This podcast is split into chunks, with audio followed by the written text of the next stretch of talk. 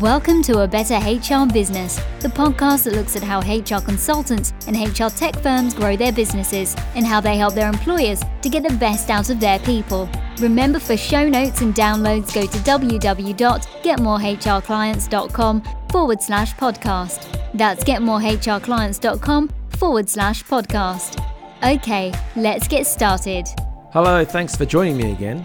I'm flying solo today to have a bit of a chat about an important concept that I think is really worth understanding. And I kind of touched upon it in my presentation recently on the website, which is 10 ways that other consultancies in the human resources industry are bringing new business. And I'm certainly one for a catchy title, there's no doubting that. But in that presentation, I talk about the differences between successful and not so successful firms and these are from things I've seen over the years. On the successful side of things, these firms have got more predictable revenue, they have higher fees, they get more sales leads coming through, more sales calls.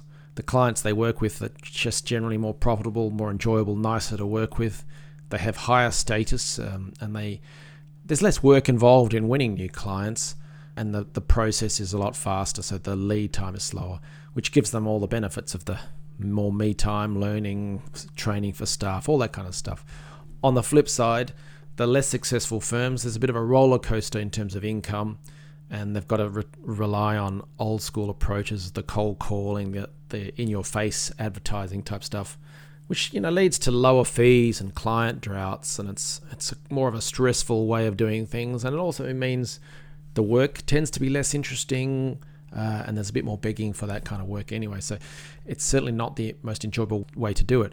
Now, the key difference that I've found over the years is a term of, I was describing as compound marketing. So if you know the phrase compound interest or um, compound investing, let's say, small amounts building up over time, they accumulate, accumulate to you getting a, a much very large outcome in the end. A bit like the snowball starts off small, as it rolls down the hill, it slowly gathers momentum, gathers in size, and then there's a you know huge snowball by the end of it. That's the the power and effect of compound marketing. So compound marketing is more cumulative, connected. It's more focused on educational and being ongoing and consistent.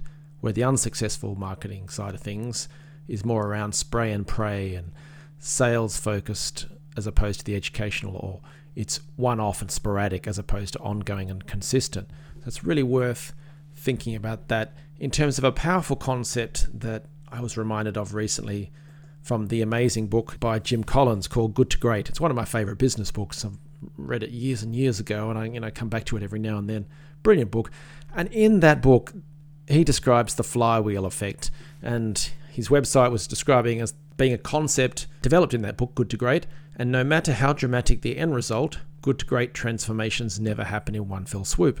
In building a great company or social sector enterprise, there's no single defining action, no grand program, no one killer innovation, or no solitary lucky break, no miracle moment. Rather, the process resembles relentlessly pushing a giant heavy flywheel, turn upon turn, building momentum until a point of breakthrough and beyond. You can relax, there will be a, a marketing connection to this, but I, I want to actually read to you now, if it's okay, uh, an excerpt from Good to Great, which explains this and gives you that context. So here's an excerpt from Good to Great. Picture a huge heavy flywheel, a massive metal disc mounted horizontally on an axle, about 30 feet in diameter, 2 feet thick, and weighing about 5,000 pounds. Now imagine that your task is to get the flywheel rotating on the axle as fast and long as possible. Pushing with great effort, you get the flywheel to inch forward, moving almost imperceptibly at first. You keep pushing, and after two or three hours of persistent effort, you get the flywheel to complete one entire turn. You keep pushing, and the flywheel begins to move a bit faster, and with continued great effort, you move it around a second rotation. You keep pushing it in a consistent direction three turns, four, five, six. The flywheel builds up speed, seven, eight. You keep pushing, nine, ten, it builds momentum. 11, 12, moving faster with every turn 20, 30, 50, 100. Then at some point, breakthrough. The momentum of the thing kicks in your favor, hurling the flywheel forward, turn after turn, whoosh, its own heavy weight working for you. You're pushing no harder than during the first rotation, but the flywheel goes faster and faster. Each turn of the flywheel builds upon work done earlier, compounding your investment of effort. A thousand times faster, then 10,000, then a 100,000. The huge heavy disk flies forward with almost unstoppable momentum. Now, suppose someone came along and asked, what was the one big push that caused this thing to go so fast? You wouldn't be able to answer. It's just a nonsensical question. Was it the first push, the second, the fifth, the hundredth? No, it was all of them added together in an overall accumulation of effort applied in a consistent direction. Some pushes may have been bigger than others, but any single heave, no matter how large, reflects a small fraction of the entire cumulative effort upon the flywheel.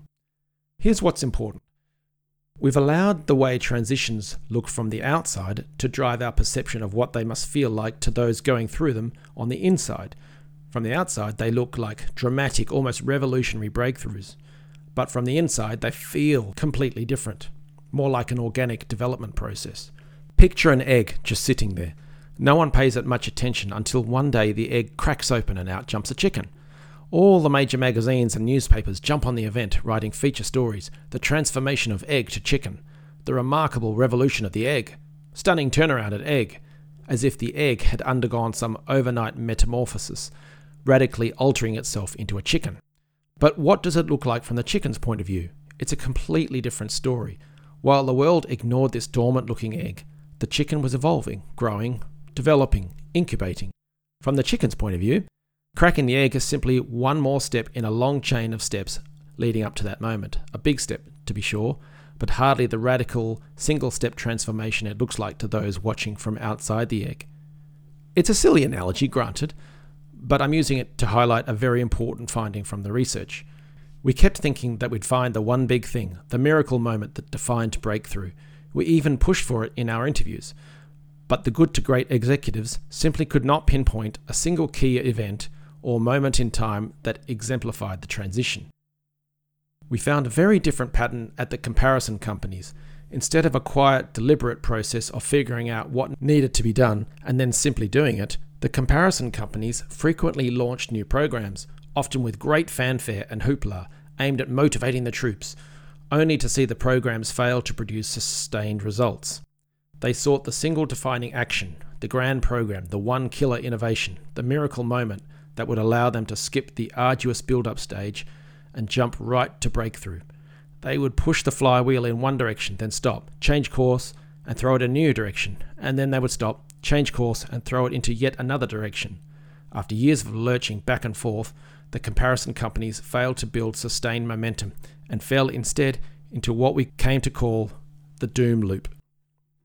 That's the end of the quote it's an amazing picture and an amazing concept, and I, I just find it so powerful. You've seen it, I'm sure, in so many examples in the HR world of let's try and turn around this underperforming business by, I don't know, shutting six branches or offices and factories, whatever it may be, and then just suddenly getting back to normal or uh, launching a training program to change the culture. You know, so uh, everyone goes through a one day workshop and suddenly the, ch- the culture has changed there are so many examples in the HR world that reflect the underperforming companies when it comes to this flywheel comparison.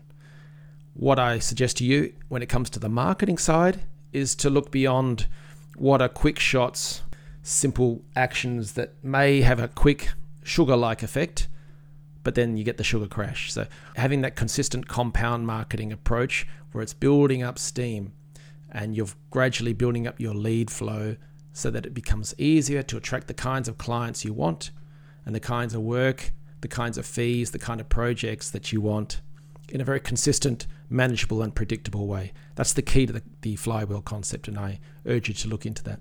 Anyway, just a thought for today. I hope you enjoy it. And if you ever have any questions around these sort of topics, just get in touch via the website. Thanks again for joining me. Thanks for joining us today on A Better HR Business, the podcast that explores the world of HR consulting and HR tech businesses. For show notes and downloads, go to www.getmorehrclients.com forward slash podcast. That's getmorehrclients.com forward slash podcast. Remember to subscribe and share the show with any friends who are busy growing a HR business. Thanks and see you next time.